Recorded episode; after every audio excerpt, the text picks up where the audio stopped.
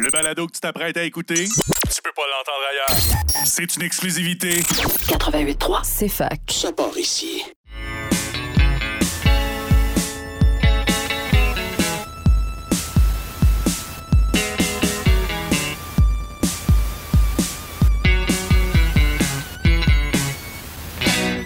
Un jour, je vais faire un film. Il sera très très bon. Il y aura quelques tournées dans mon salon sans prétention. Bonjour à tous et à toutes, bienvenue à un autre épisode de Ciné Histoire euh, qui euh, s'annonce euh, relativement chargé, surtout au niveau des entrevues, parce que on a eu la chance de, parler avec l'équipe du film Farador qui était de passage à Sherbrooke lors du Festival Cinéma du Monde de Sherbrooke. Et, donc, c'est la sortie officiellement du film, donc aujourd'hui même. On va. On va écouter ces entrevues-là que j'ai réalisées. Donc, euh, euh, les entrevues sont avec euh, Édouard Alberne Tremblay, Éric Caboulian, Catherine Brunet, également Benoît Drouin, Germain et Lucien Ratio. Donc, ce soit trois blocs d'entrevues fort intéressants que vous pourrez entendre un peu plus tard à l'émission, tout comme mon appréciation du film, donc, qui enfin sort un peu partout au Québec. On va également aussi recevoir en entrevue Pierre Foldes, euh, donc du film euh, euh, Saul aveugle, femme endormie, donc euh, le réalisateur de ce film d'animation adapté, euh, qui adapte en fait des nouvelles de Murakami. Donc, il y aura tout ça à l'émission aujourd'hui. Également mes impressions du film, je l'avais présenté dans le cadre du Festival Cinéma du Monde, encore une fois. Euh, et puis, euh, sinon, ben, il y a d'autres, euh, évidemment, plein d'autres sorties, là, mais que je n'ai pas eu le temps de voir, malheureusement, notamment Beau is Afraid, donc le nouveau film de Harry Astor qui, euh, qui met le Joaquin Phoenix et qui a été tourné à Montréal. Donc, j'ai bien hâte de le voir, celui-là. Un gros film de trois heures, quand même assez substantiel, mais qui, qui promet, honnêtement. Euh, Il y a le, le- le- film Chevalier, euh, donc de Stephen Williams aussi, là, euh, donc, qui, qui prend l'affiche à la Maison du cinéma. Les choses simples de- d'Éric Bénard, donc avec Lambert Wilson et Grégory Gadebois. Lui aussi, je ne l'ai pas vu malheureusement. Joyland aussi, là, un, le film de Saïm Sadik, donc qui. Euh, qui prend l'affiche. Je pense, je me souviens plus à quel festival il avait été. Là. C'était pas à Cannes, mais c'était peut-être à Sundance. Enfin, je, je sais plus trop. Euh, ouais, c'était à Cannes. C'était à Cannes. Euh, donc, qui prend l'affiche ce week-end, ce film-là. Et il y a également aussi, donc. Evil Dead Rise, donc Lee Cro- de Lee Cronin, évidemment, là, qui est la. J'imagine que c'est une suite, là. J'ai cru, j'ai cru voir là, que. Euh, Bruce Campbell ne jouait pas dedans, en tout cas pas pour l'instant. Il n'est pas, il est pas casté. euh, à ce que je peux voir, il va sûrement faire une apparition euh, quelconque. Euh, J'ai jamais vu les Evil Dead. Il serait temps, je pense, que, que, que je pallie à ça. Donc, euh, Evil Dead, Evil Dead 2 et Army of Darkness. Bon, il y a eu euh, une série aussi, Ash vs. Evil Dead. Euh, je me souviens pas s'il y a eu un autre film aussi, mais bref, euh, la série de Sam Raimi. Habituellement bien apprécié, euh, apprécié du public, euh, mais je ne l'ai pas vu, donc euh, j'ai bien hâte de le voir. Et le dernier film qui prend l'affiche est To Catch a Killer, donc de Damian Zifron avec Shailene Woodley et Ben Middleston. Donc c'est quand même un. Ben, Farador pourrait tirer son épingle du jeu ce week-end. Évidemment, c'est probablement. Mario qui va terminer au sommet euh, du euh, Mario Bros qui va terminer au sommet du box-office euh, sans grande surprise ce week-end-ci. Mais il y a quand même pas mal de nouveautés. On peut commencer, c'est ça. Pa- Ben, je peux, je peux parler tout de suite de Farador puisque après ça on va, écouter justement les entrevues que j'ai réalisées. Donc, euh, Farador, Farador. Ça suit l'histoire. En fait, ben, si vous n'avez pas suivi. Si vous n'êtes pas assez vieux euh, pour avoir vu euh, la, vidéo YouTube euh, culte, ben c'est inspiré justement d'un court métrage issu de Kino et qui, qui suivait en fait un groupe de quatre amis. En fait, ben, il y en a trois, il y en a trois amis qui, qui font des, des parties de Donjons et Dragons depuis très longtemps. Et puis il y a une quatrième personne qui, un de leurs amis, mais qui se joint à eux finalement après des, des années sans les avoir vus, et puis qui embarque dans l'histoire niveau 1, alors que les autres ont continué une partie depuis euh, plusieurs années. Euh, donc, euh, Ça, c'était la prémisse de base. C'était un peu un regard geek sur cette culture-là, sur l'importance des, que, les joueurs attribuent à, ça. Mais on, s'en tenait pas mal juste à ça pour le court métrage. Là, ce long métrage-là, ben, il est réalisé par le même. La même personne, donc c'est Édouard Alberne Tremblay ou Eddie 69, donc à l'époque. c'est on reprend un peu les bases de ça, mais c'est comme à la fois une préquelle et une suite. on retrouve en fait ce groupe d'amis-là qui sont tous colocataires et qui, euh, ben, qui ont exclu justement un quatrième euh, membre, donc ils sont seulement trois. Et puis on les suit un peu à travers ce drame-là, mais ce drame-là qui se reflète un peu dans le jeu et puis dans les situations qu'ils vont vivre dans justement cette fameuse quête pour la prise du château de Farador. Euh, donc voilà, ce à quoi va s'ajouter, à, qui va s'ajouter en fait Kim, qui est joué par Catherine Brunet, qui est la, sœur en fait de Charles, qui est joué par Eric Kaboulian, qui, est à la fois acteur et scénariste du film. Et puis, euh, donc, c'est ça, lui, c'est le maître du jeu. Et puis, c'est ça, là, leurs drames du quotidien vont euh, s'infiltrer tranquillement euh, dans cette partie de Donjons et Dragons-là. Et puis, il va y avoir une, une culmination de tout ça dans la fameuse prise, ou pas, de, du château de Farador. bon, moi, moi j'ai pas grandi avec... j'ai pas nécessairement grandi avec le court-métrage. Je l'ai écouté quand même avant de, de me lancer dans le long-métrage. Euh, c'était quand même assez intéressant. Bon, c'est très euh, amateur, là, on va se le dire. Je parle, je parle évidemment du court métrage. Le long métrage, euh, ben, c'est sûr que c'est évidemment pas, si vous attendez aux mêmes euh, effets spéciaux que le film de Donjon Dragon qui est sorti aussi euh, le même mois, au début du, euh, mois d'avril. c'est sûr qu'on n'est pas là, c'est une production québécoise, mais je trouve quand même qu'il y a. c'est un bon compromis entre le pas trop cheap et puis l'efficace, en fait. une des grandes raisons pourquoi ça, a quand même du cachet, c'est que le film a été tourné en partie dans un château en France, donc ce qui rajoute évidemment une, belle plus-value, en tout cas la, production value assez facilement. Euh, puis, euh, c'est ça, j'ai trouvé, mais je l'ai pas pleinement aimé euh, j'ai vraiment apprécié, j'ai passé un beau moment. Euh, je pense qu'il y avait des, conditions qui faisaient en sorte que j'ai peut-être pas vécu la meilleure expérience. La première étant que je ne l'ai pas vu en salle, je l'ai vu avec un lien de visionnement. Mais euh, je pense que vraiment pour celui-là, il y a une plus-value à le voir en salle. Ici à la Maison du Cinéma, lors du Festival du Cinéma du Monde, c'était salle comble, les gens se déguisaient, il y avait de l'ambiance, l'équipe du film était là. Donc je pense que toutes les conditions étaient gagnantes pour avoir le, le meilleur visionnement parce que j'ai parlé à des gens qui qui ont habituellement la même, euh, opinion que moi euh, des films et puis qui sont allés à cette projection-là puis qui m'ont dit qu'ils ont, vraiment euh, apprécié, oui, euh, oui, le film, mais aussi, c'est ça, l'ambiance, rire en même temps que tout le monde. Puis, tu sais, euh, sentir que tu fais. Mais ça, un petit film événement, là, on en a plus beaucoup, je trouve, des films événements. Même un Star Wars, ça n'est plus tant que ça.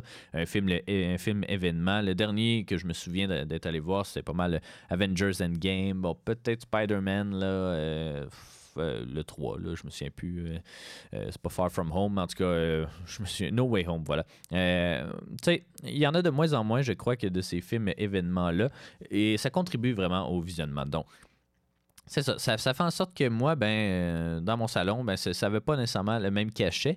Il y a des choses que j'ai aimées. je trouve que le film est vraiment son meilleur quand on est dans une séance de jeu. je trouvais que les drames que les personnages vivaient étaient on va pas dire cliché, mais c'était un peu du déjà vu ou c'était pas assez original pour qu'on puisse vraiment s'y investir. Euh, en gros, c'est euh, Kim donc euh, qui, revient auprès de son frère. Elle, elle habitait en Belgique, elle s'est séparée de son copain et puis elle revient un peu ici. Il y a les trois éternels célibataires, on va dire ça comme ça. Donc, il y a Eric Kaboulian qui, écrit, son personnage en fait, qui écrit de la, la romance, euh, des, romans. Euh, je me souviens plus qu'est-ce qu'il fait, mais euh, érotico, fantastique, quelque chose comme ça. ce genre littéraire, hein, très couru en librairie. Mais donc, il écrit ça, on le retrouve un peu à la croisée des chemins entre lui qui n'a pas, pas l'impression qu'il a atteint son plein potentiel ou qui, qui, est à la place qu'il aimerait être dans la vie, dans sa vie. Euh, ces deux colocs qui sont pas vraiment mieux, qui se dédient corps et âme dans cette partie de Donjon Dragon-là. Euh, puis on dirait qu'ils n'ont aucune autre passion ou but dans la vie. Euh, donc, c'est ça, la, la dynamique euh, marchait, je crois, entre les quatre. Euh, la chimie était palpable. Euh, Il y avait, c'est ça, encore une fois, c'était juste des, situations peut-être un peu trop clichés. Ben, pas clichés, mais juste déjà vues, tout simplement, là, qui, qui fait que, bon, les, les- les choses qui se passent dans le vrai monde, ça m'intéressait pas tant. C'était plus vraiment le- les simulations, puis l'espèce de. ben, c'est ça, ce qu'on aimait du court-métrage, c'est. Une espèce de jargon qu'on comprend pas trop euh, pour les non-initiés. Pour ceux qui sont initiés, ben, ils comprennent, mais tu sais, c'est c'est le fun à suivre, c'est le fun à- de voir un peu ça, ce, ce, ce, ce- role-playing qui, qui se déroule devant nos yeux. Euh, évidemment, euh, après ça, il y a la- l'adaptation, si on veut, dans le monde de, de Faradar, où là, il y a de la magie et des trucs comme ça.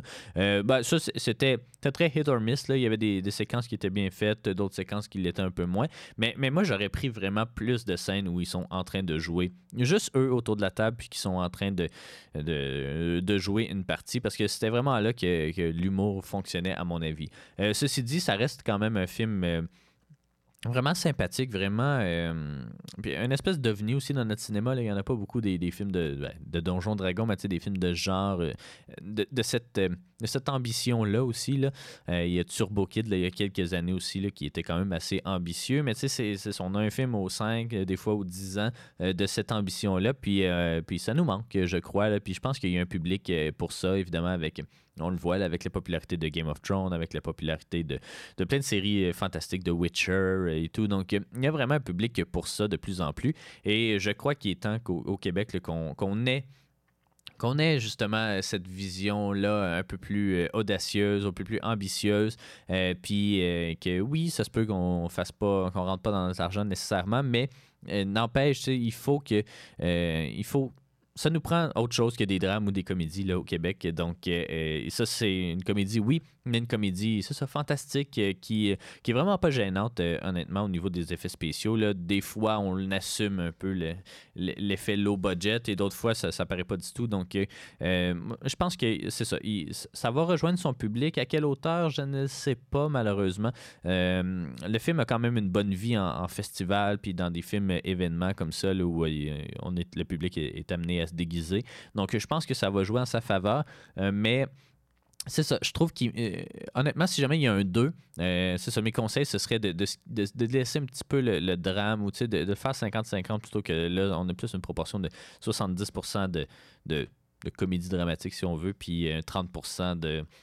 De, de, de, de fantaisie ou de, de, jeu de rôle. Donc, euh, moi, je ramènerais ça plus proche euh, du 50-50 parce que c'est vraiment là que je pense que tout le monde est à son meilleur puis que l'histoire, l'histoire, elle avance pas nécessairement, mais c'est, divertissant. C'est vraiment divertissant. Donc, euh, c'est ça. Ce serait mon conseil pour un 2. On va espérer qu'il y en ait un. Euh, le réalisateur, comme vous allez l'entendre, a déjà euh, juste, justement une petite idée de, à quoi pourrait ressembler un 2. Donc, je serais curieux. Je serais curieux de voir ça. Donc, Farador, ben, ça prend l'affiche dans beaucoup de salles au Québec. Donc, allez voir ça. C'est le film événement québécois, probablement de l'année. Donc, allez voir ça. On s'en va en pause publicitaire au retour, mais on s'entretient en rafale avec Édouard Albert Tremblay, Benoît euh, Drouin-Germain et euh, Lucien Ratio et euh, euh, Éric Caboulian et Catherine Brunet. Donc, vous voulez pas manquer ça. Euh, et après le- les blocs d'entrevue, on parle de euh, Sur l'aveugle, femme endormie. Un jour je vais faire un film, je ferai la prise de son, la réalisation, le montage et la direction photo. Vous êtes de retour à Ciné Histoire et puis maintenant, ben, j'ai la chance de m'entretenir avec euh, Édouard Albert Tremblay pour parler de Farador euh, qui est en avant-première euh, à la Maison du Cinéma et qui est complet aussi, mais qui va ouvrir un peu partout au Québec là, le 21 avril. Salut Édouard, ça va bien? Ça va bien, toi? Oui, ça va super bien, merci.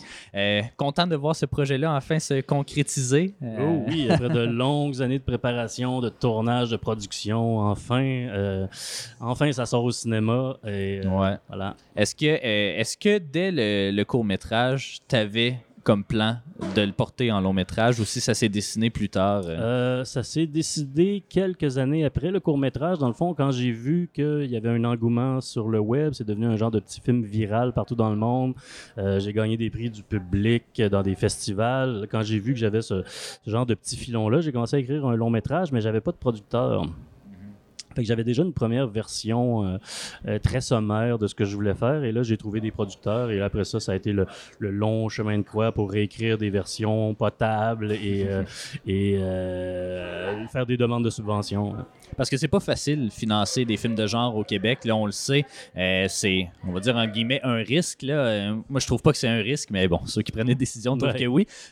Surtout quand, quand adapter justement un, un- un film aussi culte que celui-là, c'est quand même étonnant que ça ait pris euh, autant de temps ou que ça a été peut-être aussi difficile à porter au grand écran quand tu. c'est pas mal le moins risqué des films risqués. Ben, c'est compréhensible parce que j'avoue que ça peut faire peur à des financeurs lorsque tu reçois un scénario, puis il y a de la magie, puis il y a des trucs, puis Ouais. etc. Et tu te rends compte que le, le- le réalisateur a jamais fait de long métrage avant, que c'est son premier. Fait que là, c'est sûr que c'est, difficilement euh, pris, pris au sérieux dans ce temps-là. Donc, euh, en fait, ce qui est arrivé, c'est que j'ai- entre-temps, j'ai fait un autre long métrage qui s'appelle Feuille morte.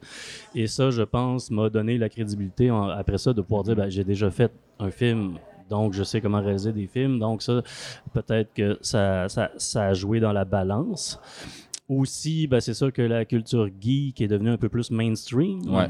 Donc, c'est plus autant un sujet niche.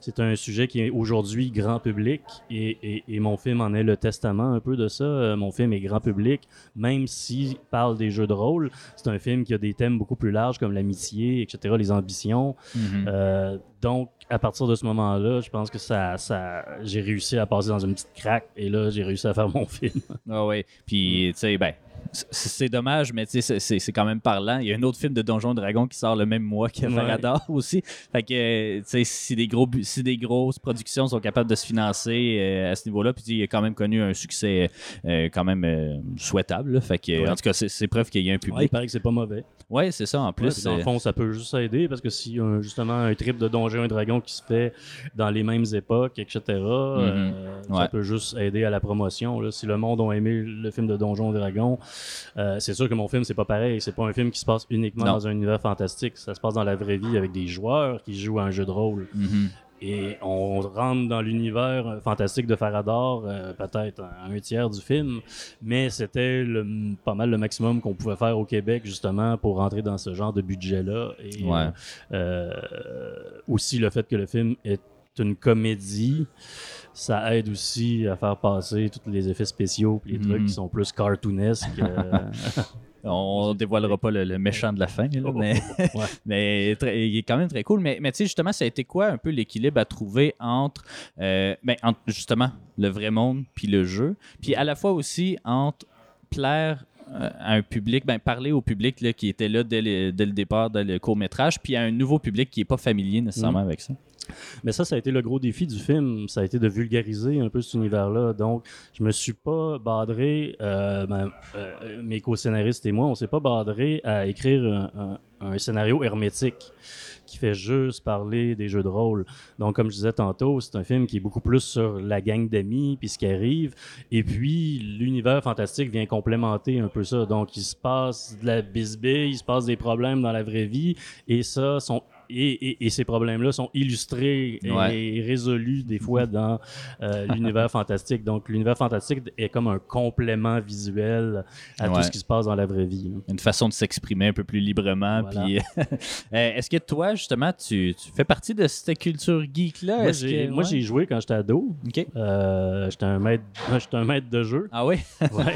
fait que c'est comme un peu normal que là aujourd'hui je, suis- je suis rendu réalisateur. Ouais, c'est ça. qu'un maître du jeu c'est un peu ça. Scénariste, euh, tu, tu, c'est ça, tu diriges des parties, tu diriges, tu, tu, tu joues avec des joueurs. Ben là aujourd'hui je fais des films puis je dirige des comédiens. Combien de décisions t'as pris sur un coup de dé? Là? Ah, beaucoup. là, ça. Euh, en fait, moi, un- j'étais pas un, un- un- un dungeon master très professionnel dans le sens que j'aimais mieux faire avancer l'histoire que commencer à me badrer avec les Ouais, ouais, ouais. là. Fait que tu, tu- joues les dés derrière ton paravent puis tu fais avec les résultats. Ouais. C'était plus mon genre. Mais en fait, c'est ça, j'ai un grand amour et respect pour cet univers-là. Donc, c'était pour moi, c'était très important de le transmettre dans le film pour justement que ça soit pas juste du geek bashing, parce que c'est pas ça, j'en suis un geek, je commencerai pas à faire un film qui rit des gens comme moi. Là. Ouais. Je voulais faire plus un film que justement pour que les gens, la- la- l'auditoire général comprennent ce trip-là, euh, comprennent aussi les personnages, euh, comprennent leur courbe narrative, euh, aient de l'empathie pour eux, parce que tu sais, c'est pas des pas des morons, là, c'est juste des gars qui ont comme un peu abandonné, qui se mettent à jouer, puis comment ils réalisent que ouais, ben, il y a peut-être d'autres choses dans la vie. Mhm. Tu t'es entouré aussi de, de Guy, qui est un peu pour faire ce projet-là. Euh, je parlais justement à Benoît et Lucien avant de te parler. Euh, euh, la moitié de l'entrevue a été sur Dragon Ball, étonnamment. Euh, justement, comment tu as assemblé ben, Ça a été quoi ton contact, premièrement, avec Eric Kaboulian, qui est scénariste, fait, puis, je- puis le reste de la distribution? C'est ça. je- en fait, je ne savais pas qu'Éric était scénariste. Quand je l'ai choisi pour faire Charles, il a passé une audition, il a gagné. Euh, je trouvais que c'était euh, la meilleure personne pour incarner Charles. Et euh, par la suite, j'ai su qu'il était co-scénariste, donc je l'ai embarqué dans le trip. Euh, sinon, pour les autres, ben, j'ai fait, j'ai fait surtout des, des auditions de groupe. Ok. Fait que je, je, fais- je faisais pas des. Au, au départ, je faisais pas des, des, des auditions individuelles. Mhm. Je faisais des groupes de joueurs. Puis après ça, j'ai été chercher les meilleurs dans chaque groupe. Puis pour former le groupe original, ben, le groupe qui est dans le film. Ouais. Et après ça, les faire pratiquer ensemble pour voir si la chimie était là. Parce que c'était. En fait, ce qui est très important, c'est l'amitié puis la complicité de, de, de, de ces gars-là dans le film. Donc, je voulais m'assurer qu'il y ait cette complicité-là aussi chez les comédiens. Euh, et ap- après ça, j'ai ben, j'ai réussi à avoir euh, Catherine Brunette, qui est quand même une, une tête d'affiche Ouais. Qui est venu euh, complémenter tout ça euh, avec Mhm. brio. là. Euh, justement, vu que c'est toi qui portais un peu le court métrage, là, de le faire en long métrage, à quel point, à quel point tu laissais peut-être de la place aux, aux acteurs et actrices pour euh, ben, c'était quoi, disons, ton approche euh, pour réaliser ce projet-là? Parce que clairement, tu avais une idée très claire de, de ce que tu voulais faire, puis avec les moyens que, que, tu avais à t'apporter. Euh, été quoi, justement, le travail que tu as fait avec les acteurs pour, euh, pour, On pour a le film? fait euh, beaucoup de pratiques et de discussions, surtout hors, euh, hors tournage, parce que euh, euh, le film s'est tourné sur trois blocs. Donc, on a eu beaucoup de temps entre pour devenir des vrais amis dans la vraie vie. Ouais. Et donc, beaucoup parler des rôles, euh, de, de- de ce que je voulais faire, euh, de comment ils de- devaient jouer ces personnages-là. Euh, en fait, étant donné qu'on tournait dans des conditions quand même compliquées avec la COVID, etc., il n'y avait pas beaucoup de, pour eux de liberté, d'improvisation, etc. J'avais vraiment une ligne directrice de ce que je voulais faire. Euh, euh, pour moi, c'était très important d'aller droit au but euh, de la façon que je voulais. Mhm. Euh, par contre, c'est sûr que les textes, je leur permettais d'élider. S'il y avait des expressions qui valaient dire la même chose, qui voulaient dire la Ouais. même chose, je leur laissais y aller de, leur propre, de leurs propres expressions. Mais en gros, toute la, la- la structure et de la façon qu'ils jouent les personnages, c'est exactement comme je le voulais euh, Mhm. à, à- à la base. Euh, le film aussi est coproduit, je pense, par la Belgique. Vous êtes allé chercher du, du financement en, en Europe. Vous êtes allé tourner aussi euh, là-bas.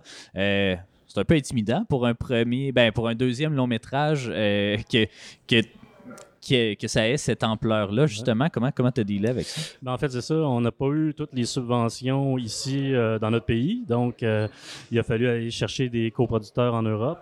Et ça a été une bénédiction parce que euh, quand tu fais une coproduction, euh, il faut quand même que tu utilises des ressources de là-bas. Ouais. Et comme là-bas, on- ils ont une grosse culture euh, médiévale, des châteaux, des trucs comme ça, d'aller tourner là-bas, ça a été fantastique parce que Ouais. on a eu accès à des décors, des figurants, toutes sortes de choses qu'on n'a pas au Québec. Non. Exact. Donc, ça permet de- de- de- d'agrémenter un peu cet univers fantastique-là en ayant des décors que jamais on aurait pu faire ici. Là. Puis ça paraît aussi, euh, c'est ça, l'écran, ça ajoute vraiment de, la- valeur euh, qu'on peut pas recréer en studio tant Exact. que ça. Euh, c'est ça, il aurait ouais. fallu faire des faux murs de, Ouais. châteaux, des trucs comme ça. Ça aurait été, ça aurait été assez euh, carton, pas, euh, pas carton pâte. Ouais. Euh, tu, tu viens du mouvement Kino. Il y a beaucoup de réalisateurs là, qui, qui ont sorti des films dans les, même dans les deux dernières années qui viennent de, de ce mouvement-là. Euh, à quel point cette expérience-là t'a servi pour euh, ce court-métrage-là, mais même depuis, le, depuis que tu fais des longs métrages, à quel point ça t'a servi cette expérience Kino-là? Ben, en fait, ce que le, mouvement Kino permet de faire, c'est de faire des erreurs, de faire tes courts-métrages, d'avoir tout de suite des réactions du public. Donc, de savoir ce qui fonctionne, ce qui fonctionne pas, ça te permet aussi de travailler avec des comédiens, parce qu'il y a beaucoup de comédiens qui acceptent de jouer dans des kinos, euh, des, comédiens professionnels, j'en- j'entends. Et euh, donc, comme tu fais des films quand même assez low budget quand tu fais euh, des kinos, ben tu apprends aussi à faire du montage, du découpage. Donc c'est une très une excellente école. Mhm. Et comme tu fais des films pour présenter devant le public, donc tu as tout de suite, des, comme je disais tantôt, des réactions du public. Donc tu sais ce qui Ouais. fonctionne, tu sais quelle blague fonctionne, tu sais euh, si ton humour fonctionne, parce que tu as beau penser que tu as un sens de l'humour, ça veut pas dire que ça, se- ça se traduit facilement en film. Ouais. Euh, on m'a déjà dit que c'était plus difficile de faire de l'humour que du drame parce que justement, euh, tu peux plus te planter facilement Ouais, avec de l'humour qu'en faisant des, des- des- des situations dramatiques. là. Ouais, ouais. Mm. Si t'as pas les bons comédiens aussi, là, ça, c'est- ça, c'est difficile. Mm. Euh, euh, je sais pas à quel point on peut le dire ou, ou pas, là, mais tu sais, dans, dans, le, dans, dans Farador, tu recrées d'une certaine façon le, le- le court-métrage. Est-ce que ça, c'était. C'était quelque chose que tu voulais faire Oui. qui était. Ouais? Oui, ben c'est ça. Je, je savais que le court-métrage avait été très, très, très aimé. Euh, donc, je voulais me servir un peu du fanbase original du court-métrage. Donc, il fallait que je m'assure que ce court-métrage-là, dans le long-métrage, était assez respecté, mais qu'il venait pas prendre toute la place. Parce que euh, le but de faire le long, c'était pas de faire ce court-métrage-là en une heure et demie, fait que étirer la sauce, etc. Ouais. Ça, il fallait que je le... En fait, il fallait que je donne des vies avant, et il fallait qu'il y ait le, le court-métrage dans le film, et il fallait aussi qu'on voit la résolution de tout ça, là, parce que Mhm. on s'entend que le court-métrage, c'est une anecdote, c'est Ouais. une joke. Euh, donc, ça se termine avec une joke, mais euh, qu'est-ce qui se passe après? Là? Il y a des amitiés qui sont mises en péril maintenant. Euh, en terminant, ben, c'est ça, j'aime toujours connaître un peu d'où viennent les réalisateurs et réalisatrices à qui je m'a- je m'adresse. Euh, je serais curieux de t'entendre un peu sur les cinéastes qui t'ont donné le goût de faire euh, du cinéma ou sur les, euh, sur les films euh, auxquels tu reviens souvent. là. OK. Ben, j'ai- j'ai j'ai- j'ai quand même beaucoup de films cultes pour moi, comme, mettons, Gattaca est un film que j'ai adoré.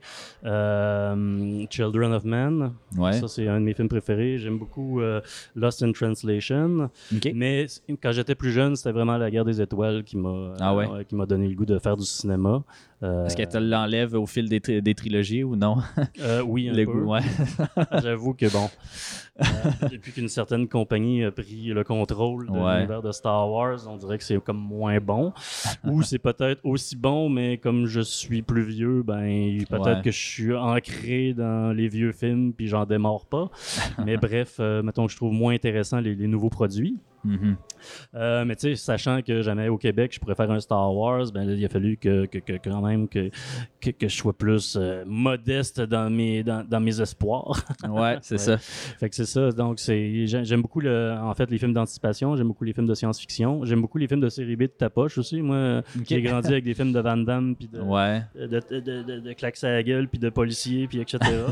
fait que, euh, ouais, je te dirais que je connais un peu plus même ce cinéma-là que le, le, le cinéma d'auteur. OK. Ah, ben, ça. Ah oui, moi, j'étais ah, un, un gars de club vidéo. Fait que, tu sais, tu sais, Ouais, euh, j'allais au club Jackie vidéo. Chan, puis, euh, Jackie pas? Chan, Ouais, quand même. ouais, un petit ouais. peu, Ouais, J'ai réécouté Police Story il n'y a pas longtemps. Le maudit que ça vieillit. Drunken Master 2, Ouais, c'est bah excellent. Ouais. Euh, je trouve qu'il s'est fait de quoi de vraiment fantastique dans les dernières années avec The Raid puis des trucs comme ça. J'ai adoré ça. Mhm. Je trouve que ça, ça, a ravi- ça, ça- ça a ravigoté un peu le, le- le style euh, tapoche et action. Euh, ça a modernisé. Euh, fait que c'est ça. Moi, je, je viens de l'époque club vidéo où tu avais une pochette avec un, un gars en bedaine avec des muscles, puis euh, des guns, puis une explosion en arrière, puis un char, puis euh, ben, c'est sûr que. C'est assez pour passer une bonne C'était assez soirée. pour passer une bonne soirée. Ben, Farador, ça va être une maudite belle soirée euh, pour Ben, tout le monde qui vont aller le voir, je suis certain. Euh, Édouard, je te remercie beaucoup d'avoir pris le temps de me parler aujourd'hui. Merci beaucoup. Un jour je vais faire un film. J'ai déjà écrit le script et dans le scénario.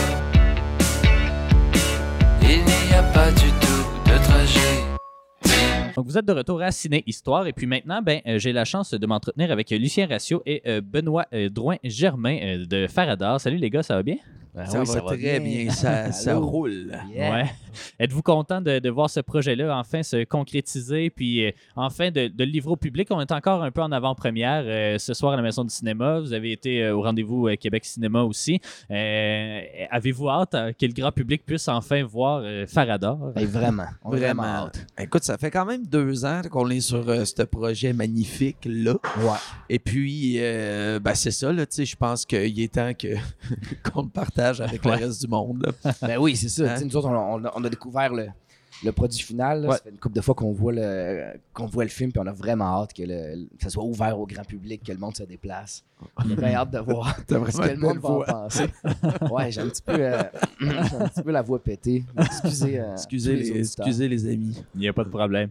Euh, évidemment, c'est un film quand même assez, on, va dire niché, même si c'est grand public aussi, là, mais c'est c'est rare de voir du cinéma de genre au Québec, surtout aussi ambitieux que celui-là. Euh, pour vous, là, qui êtes acteur, j'imagine que ça fait, ça fait changement, ça fait du bien que de pouvoir jouer dans un film comme ça. Moi, je te, je te dirais enfin. Ouais. Tu sais, Je veux dire, à un moment donné, c'est le fun de pouvoir aller au cinéma puis d'avoir ce type de cinéma-là, mais qui vient d'ici. tu sais. Mhm. Je veux dire, c'est à peu près, euh, c'est un style, euh, tu sais, le fantastique euh, des comédies, c'est à peu près ce qui trône le plus au box-office. Puis j'ai l'impression, je sais pas pourquoi euh, ça n'avait pas encore euh, été fait à ce niveau-là, mais je pense que je pense qu'il y a vraiment un public pour ce genre de film-là. Fait que, tu sais, on dit niché, mais est-ce que ça l'est vraiment? Ben, c'est ouais, c'est ça. Ben, Moi, j'ai l'impression que c'est assez, assez grand public quand même. même Ouais, si ouais, on ouais, est Ah dans- ouais, ouais, ouais. c'est on ça. est dans, dans l'univers de Donjons Dragons, dans les jeux de rôle, dans le, le fantasy, on- dans l'univers geek un peu, ça s'adresse pas seulement aux fans du genre, ça s'adresse vraiment à Mhm. tout le monde. Je pense que tout le monde va y trouver son compte. C'est vraiment un film de divertissement bien fait, Ouais. je pense euh, accessible, C'est très drôle. euh, Pour nous autres, mettons en tant qu'acteurs, de jouer dans une affaire de même, c'est vraiment comme une chance. Là, euh, on est allé tourner dans des châteaux médiévaux en Ouais. Normandie, euh, déguisés en médiéval, faire des chorégraphies de combat, je veux dire, des effets spéciaux, lancer des boules de feu. C'est comme, c'est comme une espèce de rêve. C'est un rêve de ticu, là. Ouais. C'est extraordinaire. Je sais Ouais. pas quand est-ce que ça va nous réarriver, probablement. euh, Dans, Dans le le 2, deux. dans le Dans le 2, deux, c'est ça. il faut, faut que le Ah monde, ouais. euh, c'est ça. Mais c'est quand même vraiment particulier, vraiment extraordinaire. C'est une grande chance. ben oui, puis tu sais, je veux dire, même nos personnages dans le monde réel, parce que le monde réel, c'est à peu près quoi, le deux tiers du film, Ouais. tu sais? Même ces personnages-là, c'est pas des personnages qu'on voit souvent, tu sais, euh, au cinéma. Fait que, tu sais, on a vraiment été euh, extrêmement choyés de, de, de pouvoir avoir ces, Ouais. Mais oui, ces terrains de jeu-là. Tu sais, nous autres, on est des gars, euh, on vient du théâtre principalement. Fait que, tu sais, on est habitué de, de faire plus des personnages de composition au théâtre, mais c'est bien rare qu'on va, qu'on va pousser la composition à la télé ou au cinéma. Mhm. Euh, souvent, on, on est dans l'ultra-vérité, on joue Ouais. des choses très proches de nous. Là, il a fallu qu'on compose Ouais. un peu des, des bonhommes. Puis, tu sais, on l'a fait avec, avec sérieux, puis avec, avec profondeur, puis avec vérité. Ouais. Mais c'est vraiment le fun d'aller d'aller explorer ça, puis d'aller proposer ça, proposer Mhm. ça au grand écran. tu sais. Vraiment. Vous jouez euh, Guillaume et Louis dans le film. Euh, des personnages quand même assez intenses, là, on va se le dire. Est-ce que vous, euh, ça vous arrive dans, dans la vie de tous les jours euh, d'être aussi intense que ça sur les choses que, qui vous fait triper, en tout cas les choses que vous tenez à cœur? là? Ben écoute, je sais pas. euh, Tu vas sais voir les réseaux sociaux.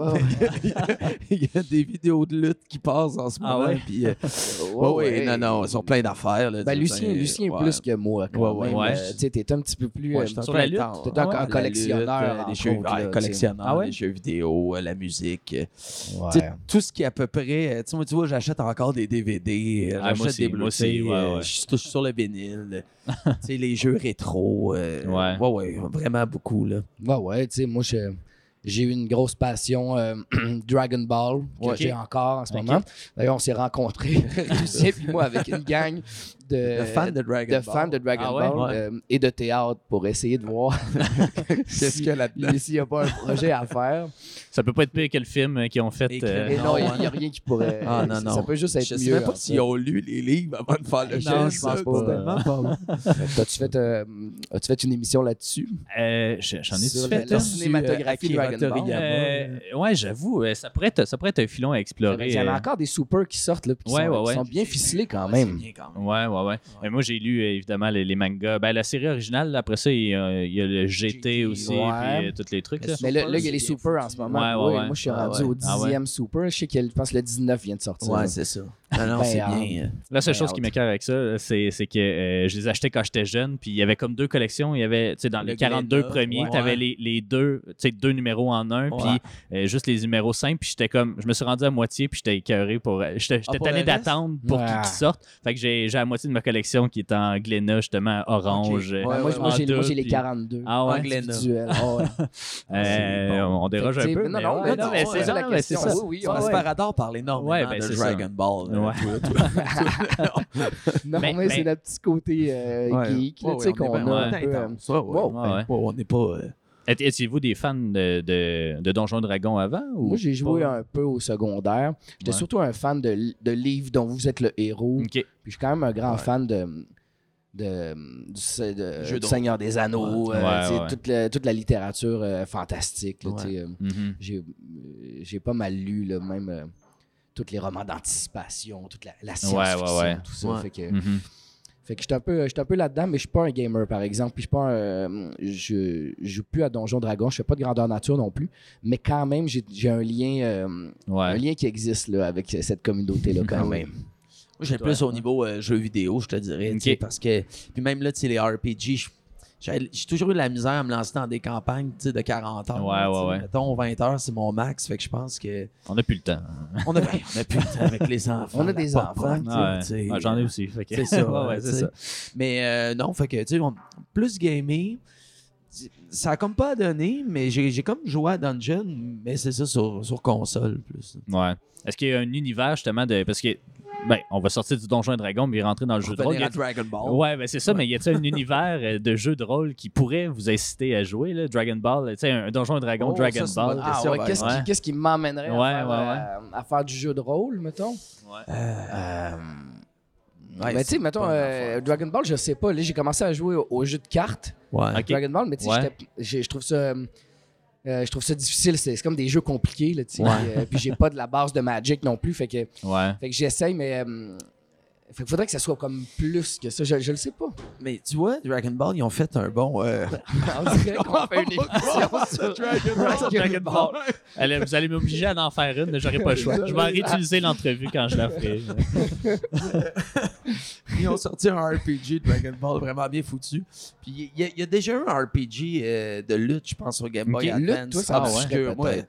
ben, tu sais, je, je le fais un peu là, tu sais, dans, les, Ouais, dans les dernières éditions, tu peux être comme le General Manager, puis c'est là que je passe le plus de temps. Ouais, ouais, ouais. Peut-être, là, peut-être que si on allait dans quelque chose, euh, dans quelque chose de de grec ou de romain, là, tu sais, avec vrai que les, les peu- grands un empereurs peu de grec, Rome, là, tu sais, Ouais. puis les grandes trahisons, ces affaires-là. Ouais. Peut-être, mais en même temps, on, on est tellement bien servi par les, les séries, Ouais. les films historiques. euh, Les jeux vidéo aussi qui viennent quand même ouais. assez. c'est- Ça remplace ça, là, ça remplace Ouais. une soirée.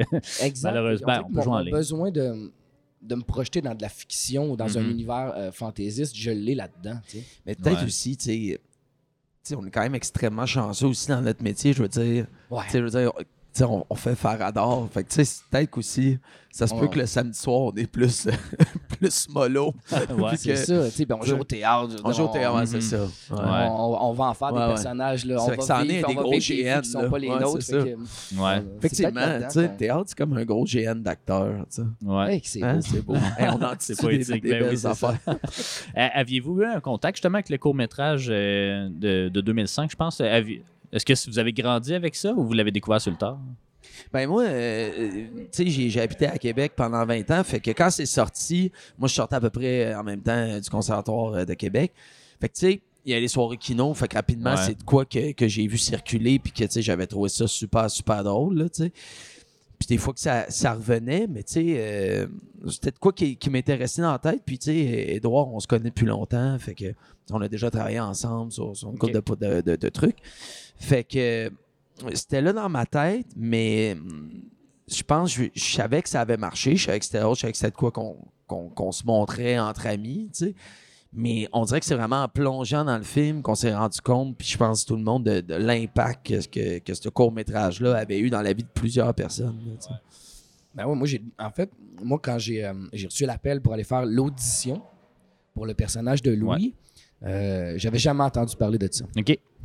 Puis en me préparant, puis en en parlant un petit peu autour de moi, je me suis rendu compte qu'il y a plein de gens qui connaissaient ça autour de moi. Non seulement qui connaissaient ça, mais qui étaient vraiment fans Mhm. de cette affaire-là. Fait que j'ai comme, j'ai comme mis le pied là-dedans. J'ai découvert l'étendue de cette affaire-là. Puis je me suis rendu compte que c'était pas juste un film là, qu'on s'en allait faire. C'était comme un phénomène. Ouais. C'était- quelque chose avec déjà un gros fanbase. Quelque chose qui avait marqué l'imaginaire de toute une génération. Puis, euh, Puis, ça- n'a pas nécessairement changé mon, mon approche. Moi, j'ai fait mon travail d'acteur pour aller faire ça. Puis c'est ça, j'ai découvert l'ampleur de cette affaire-là. Puis on, on le ressent encore aujourd'hui. Tu sais, vu que là, on sort le film, euh, les gens qui viennent euh, voir les premières, les gens qui sont intéressés par le film, on, on se rend compte qu'ils ont déjà un lien émotif avec ça. C'est fascinant. Ouais. Tu sais, ce que, ce que je trouve le cool, parce que tu sais, je pense qu'aussi, euh, Ed, tu sais, lui, il, il- il- pas il voulait rendre hommage, mais tu sais, il y a comme tout cette fanbase-là. tu sais, Il Ouais, espérait que, tu sais, euh, ce qu'ils accueillent le film, puis que ça leur fasse plaisir. Puis à date, tu sais, pour de là, toutes les. euh, ce, qui est, ce qui est vraiment le fun, c'est que toutes les fois qu'on a fait des projections avec le monde, ceux qui connaissent l'œuvre sont super contents. Puis, ils sont, sont vraiment heureux de retrouver euh, les clins d'œil. Puis, Mhm. il y a tout du nouveau monde qui n'ont pas vu le film, mais qui trippent autant parce que, tu sais, il y a de la chair, tu sais. Je veux dire, il a, il a passé 10 minutes à un film d'une heure et demie. euh, Ouais, ouais. Fait que, tu sais, il y a une histoire, il y a des personnages, il- c'est développé, tu sais. À quel point, justement, Edouard vous a donné la latitude parce que vous avez regardé le matériel de base, vous jouez deux personnages qui sont à peu près dans le court-métrage aussi. Euh, à quel point il vous a donné justement cette latitude-là de, de construire vos personnages, puis à quel point vous, vous êtes allé piger dans le court-métrage pour voir un peu qu'est-ce qui avait été fait par le passé, puis soit le recréer ou soit changer complètement de trajectoire. hein? Ben, tu sais, Edouard nous a laissé aucune latitude. il y avait une idée très précise de ce qu'il voulait, OK. puis euh, une chance. Parce que dans les, le contexte dans lequel on a tourné, ça, ça demandait en fait d'être ultra préparé puis d'être très efficace. sais. C'était, la pandémie, puis ah, euh, il aurait fallu avoir le double de moyens, mettons, pour Ouais. arriver euh, là, au résultat où on est arrivé Ouais. là. Fait qu'on a travaillé fort, mais en même temps, on a fait vraiment un travail de fond en préparation, je pense, pour, euh, pour aller mettre de la vérité là-dedans. Tu sais, Je pense qu'Edouard Ouais. il y avait une idée dans sa tête, je pense qu'on l'a bien rendu, mais nous autres, notre travail, c'est d'être- les gardiens de cette vérité-là, de pas juste aller faire des bonhommes. Tu sais, Oui, c'est de la composition, comme on disait tantôt, mais faut que ça demeure ultra vrai. Fait que oui, on a écouté ce qu'ils ont fait dans le court-métrage.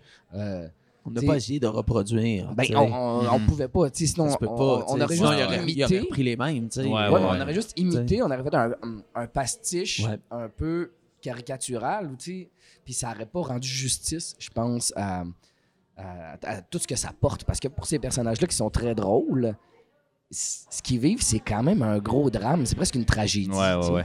Et c'est ça qui rend ça drôle et touchant et qui Mhm. rend ça. euh, qui rend ça profond, je pense. Ben c'est oui. important. tu sais. Ouais. Mais tu sais, c'est comme tu dis, Edouard, il avait vraiment sa ligne. Tu sais, il savait où il s'en allait. Il, tu sais, il, il savait ce qu'il recherchait euh, dans le jeu.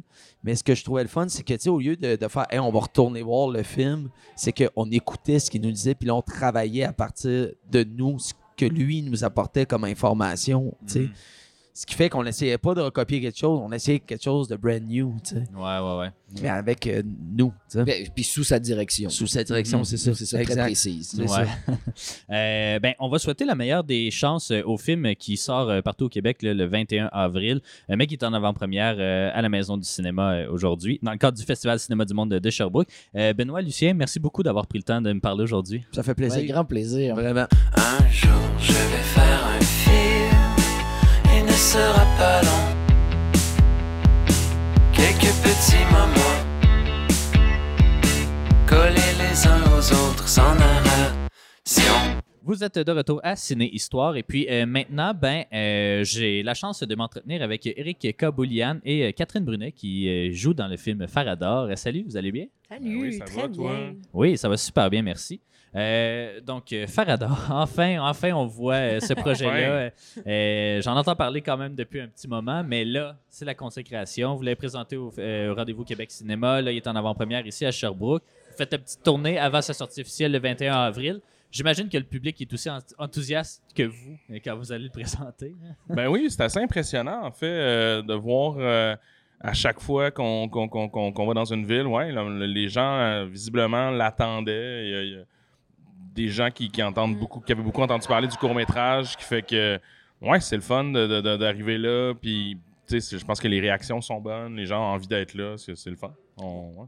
Ouais, vraiment, on a des belles salles, un mélange de fans, puis de aussi, de nos amis, de gens, euh, qu'on connaissait, mettons, à Québec Cinéma, puis la réception était vraiment le fun des deux côtés. Fait que ça, c'est rassurant. Mais ouais, je pense que l'engouement, entre parenthèses, pour le film est proportionnel à celui du court-métrage, dans le Ouais. sens quand on en parle, les gens sont comme Ah oui, c'est vrai ça. Puis on avait ça aussi dès, dès l'annonce du long-métrage. Fait que. Aviez-vous grandi avec ce, ce court-métrage-là?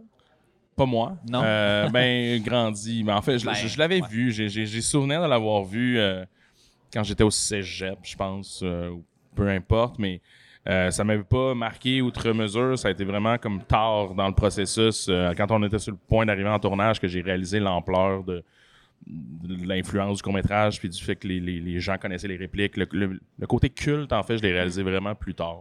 Je- ouais. Mais moi, j'étais super fan. Euh, Ouais. j'avais, j'étais ado, je pense que j'avais 15 ans, 14 ans quand c'est sorti. Puis avec, nous, avec mes amis, on se l'envoyait, on se le partageait, puis on connaissait les répliques. Puis euh, ouais, ouais, moi, j'étais, j'étais bien fan, mais c'est parce que ça, ça montre aussi, tu sais, le fait qu'il n'y en ait pas tant de genres fantastiques au Québec, puis qu'on parle de cet univers-là. Puis même à l'époque, tu sais, c'était quand même précurseur un peu de cette affaire-là. là. Ouais. Euh, fait que ouais, moi, j'étais bien euh, j'étais bien fan. Et Eric, tu joues dans le film, mais tu signes aussi, ben, tu co-scénarises. euh, Ouais. on, on- on te connaît beaucoup euh, plus, je crois, pour euh, tes scénarios que, comme, ouais. comme acteur. Te le vent dans les voiles aussi. Et ben, ma première question, c'est pourquoi justement. Euh, ben, Pourquoi ça va bien tes Non, enfants? non. non? non, non. Pourquoi? Pourquoi ça marche? Ben, ça, je le sais pourquoi ça va bien, parce que tu as du talent. Puis, Ben, c'est gentil. Mais, mais, mais, tu sais, Ed- Edouard me disait que tu es arrivé à l'audition en tant qu'acteur, puis il savait même pas que tu étais scénariste. Ouais, mais ça, ben, c'est Edouard. là. Ouais, Ed, il sait Ouais, rien. Il sait pas grand-chose. mais, mais, mais pourquoi justement tu as voulu faire. euh, Est-ce que est-ce que tu as toujours voulu euh, être acteur? Oui, ben moi, c'est. euh, oui, absolument. Euh, même quand j'étais euh, jeune, euh, c'est quelque chose qui- que j'avais envie d'explorer. Euh, j'ai fait des courts-métrages dans lesquels je m'étais écrit des rôles. euh, mais c'est ça, c'était beaucoup quelque chose. En fait, j'avais jamais la, la prétention de me, me considérer comme un acteur. Puis j'aimais aussi avoir un chapeau clair, celui de, de scénariste. Puis je- je- je- ça m'énerve un peu le monde qui font tout. Puis qui t'es comme, Hey, gère-toi. Puis trouve donc une. Trouve donc une- Choisis. là. choisi. Là. Ce qui fait que j'aimais ça un peu, faire comme, OK, ben ça, c'est ce que je vais faire. Mais à un moment donné, ben, tu sais, c'est sûr que là, euh, c'est épuisant aussi, écrire euh, des fois, et ça peut être lourd comme processus, être tout seul derrière un ordi.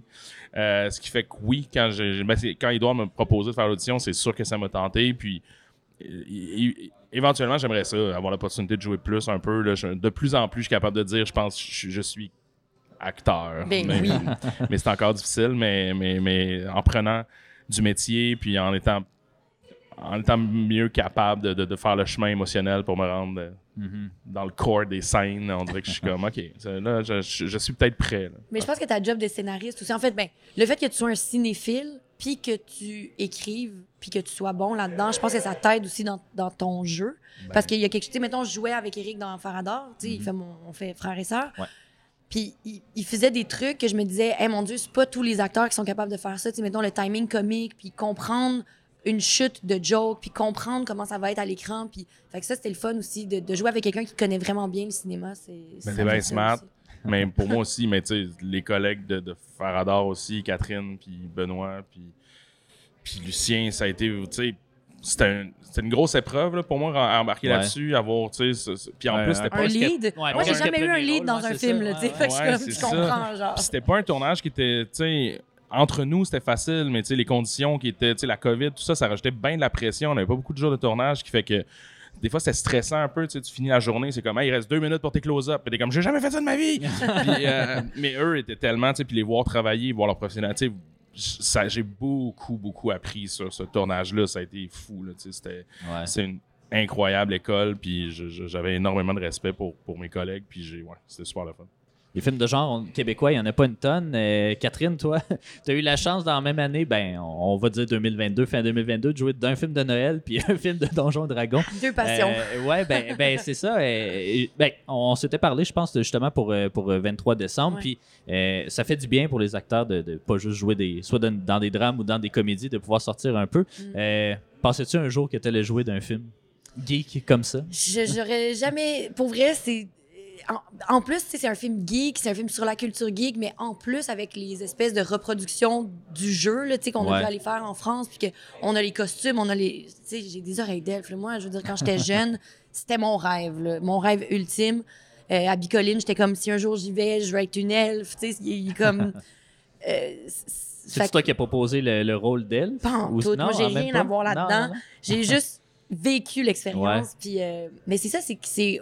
En effet, tu au Québec, les gens posent souvent la question de ah, T'aimerais-tu aller travailler aux États-Unis, aller travailler en France sais, Puis la réponse, c'est ultimement non. Parce que j'aime ça ici. Je trouve qu'on a du talent, mais c'est juste qu'on n'a pas tant les moyens pour raconter ce genre d'histoire-là. Fait que d'avoir la chance de le faire, là, c'était comme un, c'était un rêve, vraiment. Mhm. Une chance que vous êtes allé en Europe parce que ça, ça rajoute vraiment la qualité. Ben, tourner dans un château, château, tourner dans, un Château. Frontenac pour 23 décembre, puis Ouais, garde les c'est ça. châteaux de, Ouais, de c'est la. France. Fait le circuit des châteaux. Euh, est-ce que, euh, de ton côté, Eric, euh, est-ce que, bon, on veut pas parler tout de suite de Farador 2 nécessairement, là, mais on, on se doute qu'il va avoir quand même un succès. Est-ce que c'est... Ben, Ben, moi, j'en ben, doute. ouais. On doute tout le temps. Ouais, ouais. Il y a quelque chose de. Évidemment, on a pensé à, à des options pour la suite parce que c'est un univers qui, qui, qui, qui- qui peut être Ouais, ouais. pris de n'importe quel bord. C'est- immense comme univers, ce qui fait qu'on peut faire bien des affaires après. On a des idées, on a commencé à travailler, c'est sûr et certain, mais après, ce qui va décider, c'est la vie en, en- Ouais. en salle. Mais, et je pense que c'est difficile en ce moment de prévoir un peu euh, à quel point, quel impact ça va avoir. Évidemment, tu vas être confiant, tu restes optimiste, mais la situation du cinéma en ce moment, c'est pas Ouais. la plus facile. Cela dit, dans les dernières semaines, des belles parts de marché pour le cinéma québécois. Les gens retournent en salle de voir. Ça, c'est super encourageant pour nous. puis on est vraiment contents. Mais après ça, on ne sait jamais. Ce qui, fait ce qui va décider de la vie de Farador 2, de peu importe de la, de la façon que ça vient, ça va être à quel point les gens vont sortir Ouais. pour aller le voir. Puis on espère que c'est c'est ça qu'ils vont faire parce que c'est un Ouais. film qui peut être très généreux et le fun à voir en salle. là. En gang aussi, je pense. Ouais. En salle et en gang. Ouais. Si ça peut créer un moment, tu sais, euh, ça serait Ben, cool. c'est ce qui nous manque, je pense, des expériences de salle. Tu sais, aller voir Ouais. Avatar, je veux bien, là, mais après ça, on s'en retourne chez nous puis on l'oublie. là, Puis, même, euh, je, je ramène 23 décembre parce que dans ma ouais. tête, c'est comme un film de genre aussi, tu sais. Puis Ouais, c'est ouais. comme le film qui a fait le plus gros box-office. Puis Mhm. parce que les gens y allaient en gang, parce que c'était un événement. Puis c'est ça le cinéma aussi. tu sais, C'est ça Ouais. que les gens oublient que c'est le fun de se voir un film à la maison tranquille en mangeant de la fondue au fromage, tu sais, mais il y a quelque chose dans aller en salle, entendre le son, puis voir l'image comme c'est supposé d'être vu. Mais surtout une comédie. tu sais, Il y a Ben, quelque chose de- exact. qui, qui est super Ouais, ben le oui. fun d'entendre l'enthousiasme des autres. Puis Vraiment. ça suscite le rire aussi. C'est contagieux. Donc, oh ouais, tu sais. Mais... Mm. Fait qu'on a des options. On attend Ouais. de voir. euh, on espère que le film va marcher. On Nous, on y doigts. croit puis on l'aime, le film, c'est sûr. Ça a été comment le travail justement avec Edouard? Parce que c'est c'est un peu de lui que part euh, ce projet-là. Toi, tu te greffes un peu plus tard euh, ben, en tant qu'acteur, mais en tant que scénariste Mhm. aussi. Est-ce que t'avais- Est-ce que l'histoire t'a déjà construite quand t'es arrivé? euh, Oui, oui, moi, tu sais, il y avait plusieurs versions qui avaient été faites quand on est arrivé, moi puis Marc-Antoine Rioux, euh, sur le scénario. En fait, ce qu'on a fait surtout, c'est euh, un peu prendre des trames de personnages secondaires puis leur, soit leur rajouter de l'importance, ou bien de les préciser. Il n'y avait pas vraiment de personnage principal quand, quand, quand on était embarqué sur le scénario. Qui fait que c'est sûr qu'on a, on a pris Charles parce que c'est lui qui avait une, une transformation qui était plus évidente. Ce qui fait qu'on a comme. Mais c'est toute une question, c'est ça, de jouer avec les enjeux, de jouer avec les, euh, les désirs et les, Ouais. les quêtes de chaque personnage, puis de dépoussiérer ça, en fait, puis de, de, donner un peu plus d'importance. On a pris beaucoup de. On a mis beaucoup, beaucoup de temps sur la trame de- du personnage de Catherine parce que c'était aussi important d'avoir un personnage féminin fort qui avait sa quête, qui était pas juste là pour puncher ou mais qui était juste là pour. euh, Être un bibelot de femmes. Ouais, c'est ça. ça fait qu'on a vraiment mis beaucoup de temps pour faire comme OK, mais on veut que sa trame ce soit intéressant, puis que son personnage soit le fun à jouer, puis que ce qui fait que ça a été ça un peu les, les- les derniers modifs qu'on a fait parce que l'univers de Farador en tant que tel, tout ce qui est fantastique, Edouard, puis Daniel qui a aussi écrit le scénario avec lui, il le maîtrisait super bien. Il y avait pas, euh, c'était pas dans le monde fantastique qu'il y avait des, des- je dirais des problèmes ou tu sais, qu'il y avait des trucs moins clairs en fait. Ça a été de le rendre Mais ça fait euh, de- de- cinématographique ou euh, de le rendre un peu plus. euh, Ben, de ne pas Ouais. avoir peur d'utiliser des fois des structures classiques pour juste raconter l'histoire puis faire, OK, c'est qui le personnage principal, qu'est-ce qu'il vit, qu'est-ce qu'il a envie, qu'est-ce qu'il a besoin, tu sais, c'est ouais. la scénarisation, ben, ben, plate, là, mais, mais c'est que des fois, les gens ont peur de ça, ou ben, des gens, tu sais, comme, puis nous, on a zéro peur, puis moi, je vais y aller, je vais embarquer, même si ça peut avoir l'air cliché des fois, même si ça peut avoir l'air d'une recette, je m'en fous, mon scénario, c'est pas là que je vais faire des choses extraordinaires que le monde va faire comme, oh my god, j'ai jamais vu ça. Pour moi, le cinéma se crée après, là. ce qui fait qu'au scénario, je veux que ce soit clair, que les enjeux soient clairs, ce qui fait que c'est un peu ça qu'on a amené dans le scénario. Euh, Est-ce que euh, j'aime toujours ça parler de, de cinéma aussi à, à- à l'extérieur. Euh, Est-ce qu'il y a des films, toi, ben vous deux en fait, là, euh, qui, euh, qui vous ont marqué, qui vous ont donné le goût justement de faire du cinéma? Euh, Un puis un autre. Ouais, ouais, ouais. Peut-être des scénaristes ou des, des, des réalisateurs qui t'ont plus marqué que d'autres. Genre- Tu parles de construction classique, de pas avoir peur. euh, Il y en a des Euh, bons. euh, certes, mais ouais. tu sais, c'est sûr que moi, j'ai été inspiré beaucoup du cinéma américain. Ça aussi, des fois, on a un peu. C'est un peu un sacrilège, tu sais, mais je veux dire, c'est c'est la culture que- Mm. auquel j'avais accès quand j'étais jeune. Fait que c'est sûr que les premiers films que j'ai vus, c'est des films américains, des films qui, justement, sont un peu plus classiques. Euh, Après ça, moi, il y a eu une- un visionnement qui a été hyper important dans ma vie actuelle de scénariste. puis Ça a été Knocked Up euh, et Superbad, tu sais, Ouais. qui sont des comédies euh, grand public, mais ça a été là que j'ai fait oh ok tu sais puis on- ça m'a parlé vraiment beaucoup puis ça a un peu teinté la façon j'ai approché la scénarisation après en humour tu sais ça m'a vraiment ça a été super important mais comme Pulp Fiction était important quand j'étais jeune parce que ça m'a ouvert un cinéma Ouais. qui était justement moins classique tu sais cette fois-là tu sais Mhm. Euh, ben fait ouais, c'est- ben, bien correct. toi Ouais. Catherine Ben moi, euh, moi aussi, hey, mon Dieu, c'est tellement dur de, de, tu sais, de choisir. Mais moi, pour vrai, je pense que le film qui m'a donné le goût d'être actrice, c'est Titanic, déjà. Euh, ben parce que je pense qu'il y a quelque chose dans ce film-là où c'est très, très pop, mais il y a quand même quelque chose où les enjeux, justement, sont clairs. Il y a quand même des, des débats sociaux. Puis, fait en tout cas, jeune, moi, j'ai trouvé ça, euh, j'ai trouvé ça important pour moi. Euh, mais sinon, euh, c'est beaucoup le- le c'est beaucoup les films geeks, justement, des années Ah ouais? 90, tu sais, mettons, ben, puis 2000, là, Le Seigneur des Anneaux, puis euh, Ouais. Jumanji, euh, ce, ce- ce- ce genre d'univers-là, Indiana Jones, euh, qui a marqué... aller voir le cinquième? Ben, c'est sûr, on en parlait hier, puis moi, j'étais comme, moi, je garde, je l'aime, le 4, qu'est-ce que je te dis, je l'aime. Moi aussi, je l'aime. Ben, Moi aussi, je l'aime, Parce qu'il y a quelque chose de, Ah puis il y a ouais. quelque chose de fantastique. Lucien que- il l'aime pas Ouais, Lucien, il l'aime pas, mais regarde. Ah, il y a des aliens, mais c'est pas grave.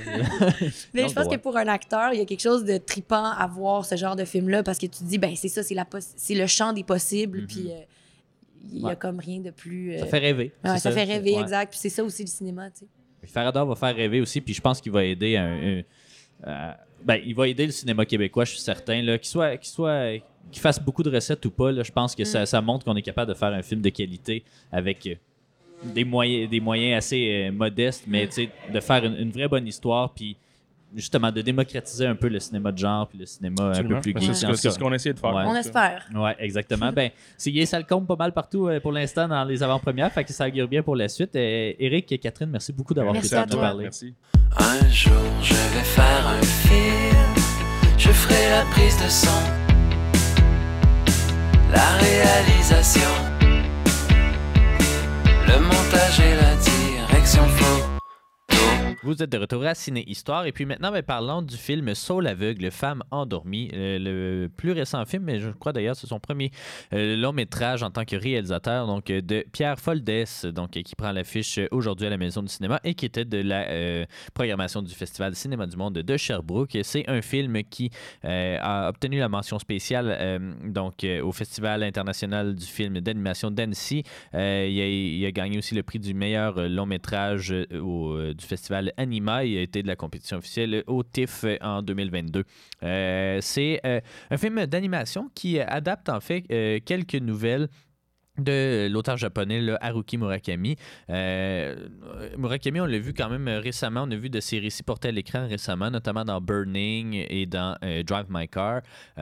Et puis là, ben, c'est euh, c'est ça, on adapte quelques nouvelles. On suit en fait un euh, deux ou trois, ben, en tout cas, il y a plusieurs histoires euh, parallèles, en fait, mais toutes un peu centrées euh, après euh, le, le- tsunami là, qui a frappé le Japon en 2011. Euh, Donc, on, les retrouve. Donc, il y a un couple qui se sépare et justement, surtout, on suit surtout l'homme, là, en fait, mais qui, c'est ça, réfléchit un peu sur sa relation et puis qui essaie de regarder vers l'avenir. On suit aussi euh, son collègue de travail qui est un... euh, euh, qui, lui voit des animaux magiques et puis qui en fait doit essayer d'empêcher un tremblement de terre qui va se dérouler à Tokyo dans les dans les les, jours qui suivent le, tsunami, justement. et puis voilà, mais on suit d'autres personnages secondaires également, mais c'est ça, c'est un film divisé en plusieurs chapitres qui raconte, c'est ça, ces tranches de vie. L'animation est vraiment sympathique, honnêtement, mais il y a beaucoup de choses que j'ai aimées de ce film-là. le style d'animation, le très très, très flou, très pastel, très. Euh, c'est ça un peu, un peu à l'image de Murakami, là, vaporeux peut-être là est, un bon adjectif. Euh, c'est ça visuellement, c'est très très beau, euh, mais c'est pas euh, non plus, c'est pas un film à, la Pixar nécessairement. C'est un film très artistique, disons. au niveau du, de, l'acting aussi, j'ai quand même bien aimé. Donc j'ai vu la version francophone. Je sais pas s'il existe d'autres versions en fait, mais le film, c'est ça, le, casting est pas mal tous d'acteurs francophones. Et puis même si ça se passe à Tokyo et ça marche vraiment bien. Honnêtement, le film est très. Ben, c'est ça. Si vous avez vu, si vous avez déjà lu ou euh, vu un film adapté de, l'œuvre de Murakami, ben vous, vous allez un peu comprendre ce que c'est. C'est ce qu'on appelle des, slow burners, un petit peu des films qui prennent leur temps et qui. Euh, euh, c'est ça, on laisse laisse le temps à son public euh, un peu d'assimiler ce, qui se passe, puis de, voir un peu les dynamiques euh, amicales ou amoureuses euh, évoluer dans le temps. moi, c'est un cinéma qui me plaît beaucoup, c'est des histoires qui me plaisent beaucoup, mais je sais que c'est pas pour tout public nécessairement. mais je crois honnêtement, ça reste un film quand même pour adultes, je crois. là C'est pas nécessairement un film que je conseillerais à, des enfants, euh, même si c'est de l'animation. Donc, euh, euh, il faut en être quand même averti. Mais c'est ça, j'ai vraiment. Il y a plein de choses que j'ai aimées, plein de, fables intéressantes à suivre tous ces personnages-là. le réalisateur va pouvoir nous en parler un peu plus parce qu'on va le, recevoir justement dans quelques instants. mais je rappelle en fait que sur l'aveugle, femme endormie, ben, ça prend l'affiche à, à, la maison du cinéma aujourd'hui même. Donc, voilà, je vous laisse avec notre entrevue réalisé avec Pierre Foldet et on revient dans quelques instants. Un jour, je vais faire un film. J'ai déjà écrit le script et dans le scénario, il n'y a pas du tout de trajet. Vous êtes de retour à Ciné Histoire et puis ben maintenant j'ai la chance de m'entretenir avec le réalisateur du film Saul aveugle, femme endormie, donc Pierre Foldes. Bonjour Monsieur Foldes, vous allez bien? Bonjour, ça va, ouais, ouais, ça va. Je viens d'arriver à Montréal et puis euh, voilà. oui, ben, bienvenue ici, bienvenue au Québec pour euh, présenter hein, euh, ce film, votre premier long métrage, donc sur l'aveugle, Femme endormie. Un, film qui adapte, si je ne me trompe pas, c'est six nouvelles de, de Murakami. je serais curieux de, vous entendre parce que on, vous connaît notamment comme compositeur, que ce soit à la musique, au cinéma, dans les jeux vidéo et tout mais euh, je serais curieux de vous entendre un peu sur la genèse de ce projet-là, puis qu'est-ce qui vous a donné envie euh, d'adapter ces, nouvelles de Murakami-là? Ouais, donc à la base, moi, je suis effectivement, je suis compositeur, mais si on va encore plus à la base de, ça, j'ai toujours été, euh, bon, bah, un peu dans, toutes les activités artistiques. Donc, j'ai toujours été peintre, j'ai toujours eu un intérêt pour le cinéma, le théâtre. J'étais moi-même acteur. Donc, j'ai vraiment touché à tout. J'ai toujours touché au, dessin, la peinture, euh, etc. Donc, euh, voilà. Puis à un moment, je, suis parti voilà, professionnellement dans la composition. Mais euh, il y a toujours eu un, intérêt comme ça pour la réalisation aussi. Et donc, j'ai commencé à faire des courts-métrages. Et, et puis, il se trouve que je suis, oui, un, grand fan de Murakami. J'adore J'adore sa, littérature, j'adore son style, euh, j'adore sa façon de raconter les histoires, qui, est un peu plus que raconter des histoires, justement, parce qu'il a un style qui est vraiment unique. Et euh, donc, j'étais très inspiré, je trouvais que ça rejoignait euh, l'univers qui, m'attirait et que je commençais à explorer avec des courts-métrages. Et c'est pour ça qu'un jour, je me suis jeté à l'eau et, j'ai vraiment voulu adapter des, des nouvelles d'Haruki Murakami en un long métrage d'animation. Euh, vous n'êtes pas le, seul de ses admirateurs. De ce temps-ci, Murakami a la cote. Hein. Il y a le film Drive My Car qui est sorti il n'y a pas si longtemps. Burning aussi il y a quelques années. Il y a beaucoup d'adaptations de, de, ses romans, de ses nouvelles et tout. vous ici, ces nouvelles-là se concentrent dans le Tokyo de, de 2011, donc près du tsunami, là, justement, que, que, le Japon a, vécu. pourquoi avoir choisi cet environnement particulier-là? Donc, en fait, il y a, moi, j'adapte euh, des nouvelles issues de trois recueils de nouvelles différents. Et euh, je, il y en a un, recueil qui s'appelait euh, Après le tremblement de terre, donc en français. Mais, mais en, réalité, c'est après le tremblement de terre de, Kobe, donc à, une date bien antérieure. Mmh mais moi, j'ai voulu placer ça après le, tsunami, le tremblement de terre de 2011 bah Déjà parce que c'est quelque chose qui, Je me souviens de cet événement, c'est quelque chose qui est encore dans nos, mémoires, un peu comme euh, euh, le 11 septembre 2001, c'est encore quelque chose qui est... C'est déjà loin, mais pourtant c'est encore dans, nos mémoires. C'est des événements assez euh, marquants. qui ont assez traumatisants même. Et donc, c'est ce traumatisme, moi, qui m'intéresse disons que je pense que les, traumatismes comme ça, ça nous, ça nous intéresse, ça nous fascine, ça nous horrifie et, euh, ça éveille quelque chose en nous. C'est comme un espèce de moment euh, transitoire, comme ça, on se dit, on se dit ah plus jamais, ou on se dit on est, on sera jamais exactement pareil ensuite qu'on ne l'était euh, auparavant. Donc moi, ce qui est intéressant pour moi, c'est ça, c'est d'explorer comment un événement comme ça aussi, aussi important peut en fait aider. Il y a, une espèce de, côté positif, euh, c'est ironique, mais il y a quelque chose de, disons, comment ça peut aider des personnages à, à passer de l'autre côté et à se rendre compte euh, de, choses dont ils n'avaient pas conscience. Donc, ce tremblement de terre n'est pas quelque chose qui les affecte directement, c'est un tremblement de terre qui est comme une image du tremblement de terre que eux sont en train de vivre intérieurement. Quelque part, ça, déclenche indirectement un tremblement de terre intérieur qui les aide à ouvrir les yeux. Mm-hmm. Euh, effectivement, là, on, suit euh, ben, plusieurs personnages, mais deux quand même assez centraux. Un qui essaie de prévenir avec l'aide de, de, d'une grenouille, en fait.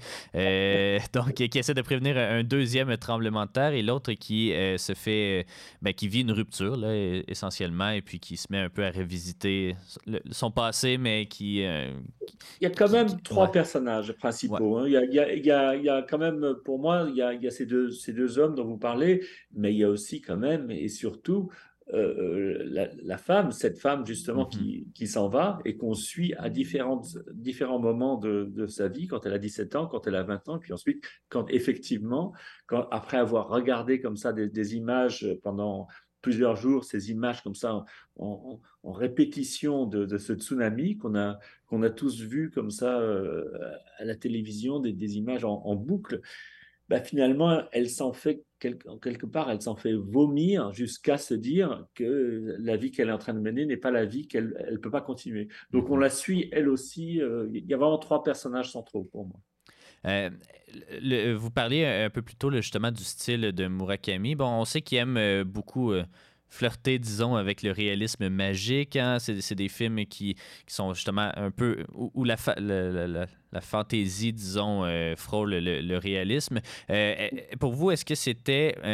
c'est ça, vous avez parlé un peu des, courts-métrages que vous avez fait auparavant. Il y en avait plusieurs, en fait, qui, qui étaient de l'animation. Est-ce que pour vous, ce projet-là, dès le départ, c'était un projet en animation? Disons que c'était un projet avec de l'animation, ça c'était sûr. Euh, parce que à ce moment-là, j'étais en train de faire de l'animation, j'avais fait des, des, films qui mélangeaient un peu les techniques, et moi c'est quelque chose que j'aime beaucoup, c'est mélanger les techniques, créer des nouvelles techniques aussi. C'est comme créer un, un, nouveau langage, enfin créer un, un style. Je, je, suis, je suis très avide de ça, j'adore, euh, disons, euh, créer des, techniques pour créer un style. C'est comme en, peinture, euh, on ne peut pas imaginer finalement de, faire quelque chose sans, sans avoir son propre style unique. Et c'est quelque chose que j'admirais en Murakami, que j'admire en plein d'autres artistes, et c'est quelque chose qui, moi, me, me, vient tout à fait naturellement aussi. Donc, moi, au départ, à vrai dire, ce projet, je pensais le faire un peu avec des techniques mélangées. Je pensais qu'il y aurait, euh, j'avais le, projet comme ça initialement, ça serait de l'animation avec un peu de prise de vue réelle, un mélange. Euh, quelquefois, dans de l'animation, il y aurait quelques images en prise de vue réelle, des fonds en prise de vue réelle ou quelques personnages qui resteraient en prise de vue réelle. Et j'avais d'ailleurs casté comme ça quelques, quelques acteurs qui était assez enthousiaste. Euh, et, et puis progressivement, disons, de, progressivement, le film est devenu un film complètement en animation, un petit peu par la force des choses, comme ça, par, par des choix de, production. C'est compliqué de mettre un film comme ça en place. Et donc, progressivement, c'est devenu un film complètement en animation. Puis parlez-nous justement de ce style, ben, de ces styles d'animation. Là, euh, il y a, l'animation un peu euh, monochrome, un peu au début à la fin du film. Il y a, euh, moi, moi, ce que j'aime, puis c'est c'est habituellement ce que j'aime des adaptations cinématographiques de, de, de Murakami, c'est l'espèce de, de, vaporosité, ou en tout cas d'être dans un espèce d'état vaporeux où euh, tout est un peu flou. Puis je trouve que ça se reflétait beaucoup euh, dans le style d'animation. Je serais curieux de vous entendre un peu sur la, signature visuelle que vous avez voulu donner au film. C'est-à-dire que euh, l'intérêt de travailler en animation, c'est pas seulement, disons, de pouvoir créer une grenouille qui parle.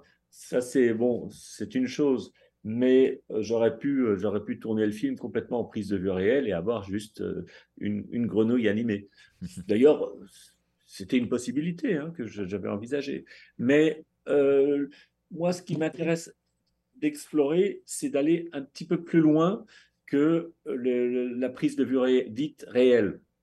En prise de vue dite réelle, je, dis ça comme ça parce que voilà, c'est une représentation en 2D. Quand on prend une caméra, on prend un micro, voilà, c'est une représentation en, 2D euh, finalement bah, de, quelque chose qu'on voit nous complètement. Euh, notre vision va beaucoup plus loin que ce que voit une caméra. Mais euh, bon, voilà, on se dit tiens, voilà, ce sont des prises de vue réelles. L'animation, c'est un moyen pour moi, de toute façon, d'aller plus loin que ça, de faire une représentation visuelle de euh, mon univers euh, mental, en quelque sorte, de mon interprétation des choses. Et je me dis, euh, à tort ou à raison, j'espère à raison, je me dis qu'en étant sincère avec ces émotions, qu'en étant sincère avec ce que je ressens, ce que je, la façon dont j'interprète les choses, en étant à 100% inspiré, audacieux et sincère, eh bien, ce que je raconte, la façon dont je, fabrique mes images va toucher également euh, d'autres personnes, va les, inspirer, euh, ça, va, ça va résonner en, eux de la même façon que toute mon interprétation des choses, ma perception des choses euh, résonne en moi. Euh, je serais curieux parce que euh, pour ce, film-là, vous aviez plusieurs chapeaux, là, évidemment. Vous signez euh, également la musique du, du long métrage. Je serais curieux peut-être de vous entendre sur.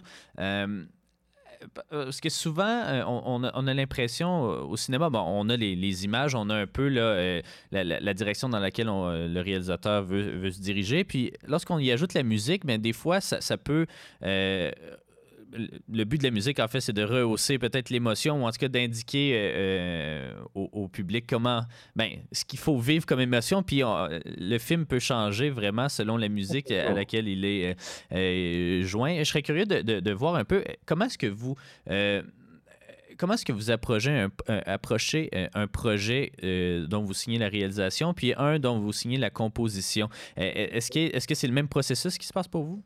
C'est grosso modo le même processus. Je trouve quand même que euh, la plupart du temps, il y, a des, il y a des, heureusement, il y a des compositeurs qui font des choses euh, entre guillemets subtiles, euh, mais très souvent, on, on, a de la musique qui vient simplement doubler ce qui se passe à l'image. C'est tout à fait compréhensible, hein. mmh et, mais c'est comme si on se disait tiens, on va en remettre une couche. Mmh et alors Bon, ça marche, je veux dire, ça, ça marche. Sur un film d'action, euh, moi j'ai déjà fait des choses, comme ça des, dizaines de fois. Voilà, on, veut mettre de l'attention, etc. Et c'est tout à fait euh, cohérent. Il y a aussi un autre moyen d'imaginer les choses.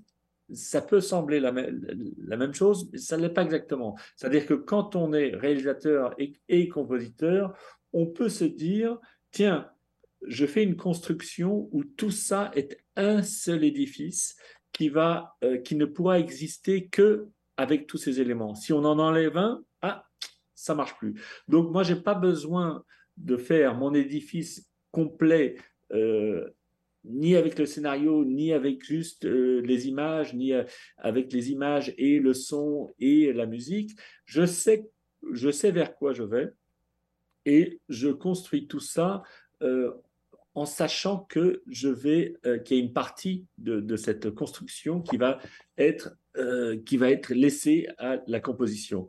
Donc, ça me permet d'avoir quelque chose où, euh, disons le, pour moi en tout cas, c'est comme ça que je l'ai imaginé, pour moi où le tout se tient comme un ensemble et c'est pas quelque chose où je me dis, tiens, voilà, maintenant, ça, le film se tient comme ça, et on va en remettre une couche de, musique, et on va. Donc, euh, donc voilà. Donc, moi, j'avais déjà en tête, non pas la musique elle-même, mais au moins ce que la musique allait apporter euh, pendant que j'étais en train de fabriquer les images. Donc, j'avais une vision.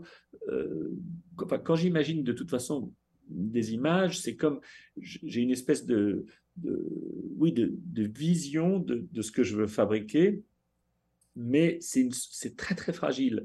Ce que je veux dire par là, c'est que euh, j'y vais par, par couche, comme ça, j'y vais très progressivement, et je sais qu'avec la musique, je vais pouvoir apporter euh, ce dernier élément manquant. Ou, et pour être plus, plus exact, ce sera au moment du mixage où finalement tous ces éléments vont, vont, vont prendre forme euh, intégralement. Euh, c'est d'ailleurs une partie euh, absolument prodigieuse du travail de faire un film. C'est quand on en est au mixage, bon, bah, tout, est, tout a déjà été fait. Toute la partie, mmh. on se dit que toute la partie créative a été faite et on, voilà, on met ça ensemble et, et, c'est absolument génial là, ce moment où, on se dit ouais, c'est ça, ça y est, ça y est. On met les différentes euh, couches de, de son et les, les, dialogues, la musique, on, met tout ça ensemble, c'est absolument prodigieux. Ouais. Eh, est-ce que euh, c'est votre objectif de, de poursuivre du côté de la réalisation? je suis un peu obligé. Je suis un peu obligé parce que je suis, je suis engagé là-dedans. Euh, je dois dire que toute la, ce film, pour un premier long métrage en tant que réalisateur, euh, je me suis, je m'étais pas embarqué sur quelque chose de facile. C'était un peu, un peu trop, euh, un peu un peu too much, quoi, on va dire, comme, comme on dit en France. C'était un peu too much. Vous dites ça ici aussi? Ouais, ouais, ouais, ouais, ouais. ouais, ça se dit. Ouais. Et donc, parce que c'est, moi, je pensais que ça allait être facile à monter. Je me disais, tiens, j'ai Murakami, hop, je vais, euh, etc., etc. Bah, pas du tout. C'est pas facile à monter. Ça met très longtemps. Donc, la partie créative, c'était génial. Tout ce qu'il y a autour, ça l'était et ça, ça, ça l'était moins. Enfin, je, dois dire. Donc, euh, mais là, je suis embarqué. Oui, oui, j'ai plusieurs projets qui démarrent tout juste, mais je suis embarqué euh, là-dessus. Il y en a un qui va être a priori euh, donc en prise de vue réelle.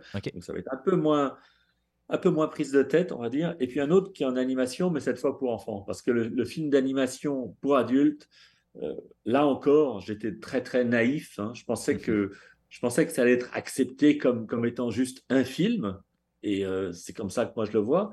Mais pas du tout. On est mis, il y a une forme de racisme assez, assez odieux, assez horrible, qui est un peu pénible à vivre. Euh, pas, chez tout le monde, heureusement. Il y a des gens qui, voilà, qui, épousent, qui acceptent le film juste comme il est, avec son, son univers graphique, son univers euh, tout court. Mais euh, il y a beaucoup de gens, quand même, qui, pour eux, c'est voilà, c'est un film d'animation, c'est une catégorie à part. Et puis, et même dans les, les gens qui pensent au film d'animation, ils se disent oh ben non, c'est c'est pas un film comme j'ai un film d'animation comme j'ai l'habitude d'en voir. Moi, je veux voir du animé euh, japonais et euh, là, c'est c'est pas du tout ça. Le, le, graphisme est complètement différent. Mm-hmm. Donc c'est on est encore euh, à un stade assez primitif au niveau du, du cinéma animation adulte. Et je dois dire que je, voilà, c'est pour ça que je vous dis, je, je m'embarque sur un, projet d'animation, mais enfant, mais extraordinaire, mais, mais enfant quand même. c'est un peu le plaidoyer qu'a fait Guillermo del Toro également, là, euh, sur euh, arrêter de, de, nous mettre dans une catégorie à part. L'animation, c'est un moyen comme une autre de raconter une histoire, c'est pas, c'est pas, c'est pas une classe. Euh, en, terminant, M. Faldes, j'aimerais ça vous entendre un peu sur les, les, les cinéastes ou les artisans du cinéma, puis qui vous ont peut-être donné envie de faire euh, euh, du cinéma. Puis je ne sais pas si vous, c'est peut-être par la musique euh, que votre introduction au cinéma est d'abord passée ou si vous avez peut-être des réalisateurs qui, vous viennent en tête? bah comme ça, c'est marrant parce qu'on me pose cette question souvent et c'est pas évident de pouvoir répondre. Il, faudrait à, chaque fois, je me dise, tiens, il faut que je fasse une liste comme ça. Mais les premiers noms qui me viennent en tête de, de, de, réalisateurs ou de, de, films, ouais, je sais pas. J'ai bah, Fellini, Antonioni, mhm. euh, Godard, euh, je sais pas, euh, David Lynch, euh, Jim Jarmusch. voilà, pas tellement des, des, des gens d'animation. Après, il y a certains films d'animation qui certains aspects m'ont beaucoup euh, euh, touché. Euh, des, des, films, je sais pas, Paprika, c'était quelque chose que je mmh trouvais assez, assez extraordinaire. je sais pas, il y avait des, moments dans l'animation de une lettre à Momo. Donc des, des, films, des films japonais, et puis bien sûr des films de Miyazaki que j'ai regardé avec mes mmh enfants et que, évidemment qui sont euh, magnifiques. Mais c'est vrai que mes, mes, influences sont plus vers du, cinéma euh, assez classique, euh, les premiers films d'Hitchcock, des, pas, pas, tellement de, de, choses récentes, et pourtant je vois, je vois plein de films maintenant, mais vraiment ce qui reste pour moi, c'est des choses plus, plus classiques ou des, des trucs même de de comédie de, des années 60 que je trouve génial. Divorce à l'italienne, euh, des films fabuleux. Des, bon, des, beaucoup d'influences euh, beaucoup d'influences italiennes mais plusieurs cinéastes aussi qui faisaient du cinéma très très libre hein, qui euh, qui c'est ça mais ça ouais repousser les limites un petit peu. Euh, Pierre Foldès je vous remercie beaucoup d'avoir pris le temps de me parler. Je rappelle à nos auditeurs et auditrices Saul aveugle femme endormie ça prend l'affiche ici à la maison du cinéma le 21 avril donc ce vendredi. Merci beaucoup d'avoir pris le temps de me parler. Merci à vous c'était super. Un jour je vais faire un film il ne sera pas long moments collés les uns aux autres sans narration. Et voilà, c'est déjà tout pour cette euh, version un peu euh, plus courte qu'à l'habitude de Ciné Histoire. Euh, parce que, ben, c'est ça, c'est je suis un peu euh, en vacances euh, en ce moment et il y a eu un petit peu euh, de, moins de sorties en fait là, cette semaine. Donc voilà, mais on va revenir en force la semaine prochaine. Comptez-y bien. On aura notamment le, film Fragile. On aura possiblement également nos entrevues avec Julien Rambaldi des Femmes du Square. Donc voilà. Donc merci beaucoup d'avoir été des nôtres aujourd'hui. On se dit à la semaine prochaine. Bon cinéma, bon week-end. Profitez du beau temps qui, qui s'en vient là, tranquillement. Et et le, cinéma de Blockbuster aussi qui va commencer très prochainement dès mai. Donc, euh, manquez pas ça. Euh, on se retrouve la semaine prochaine.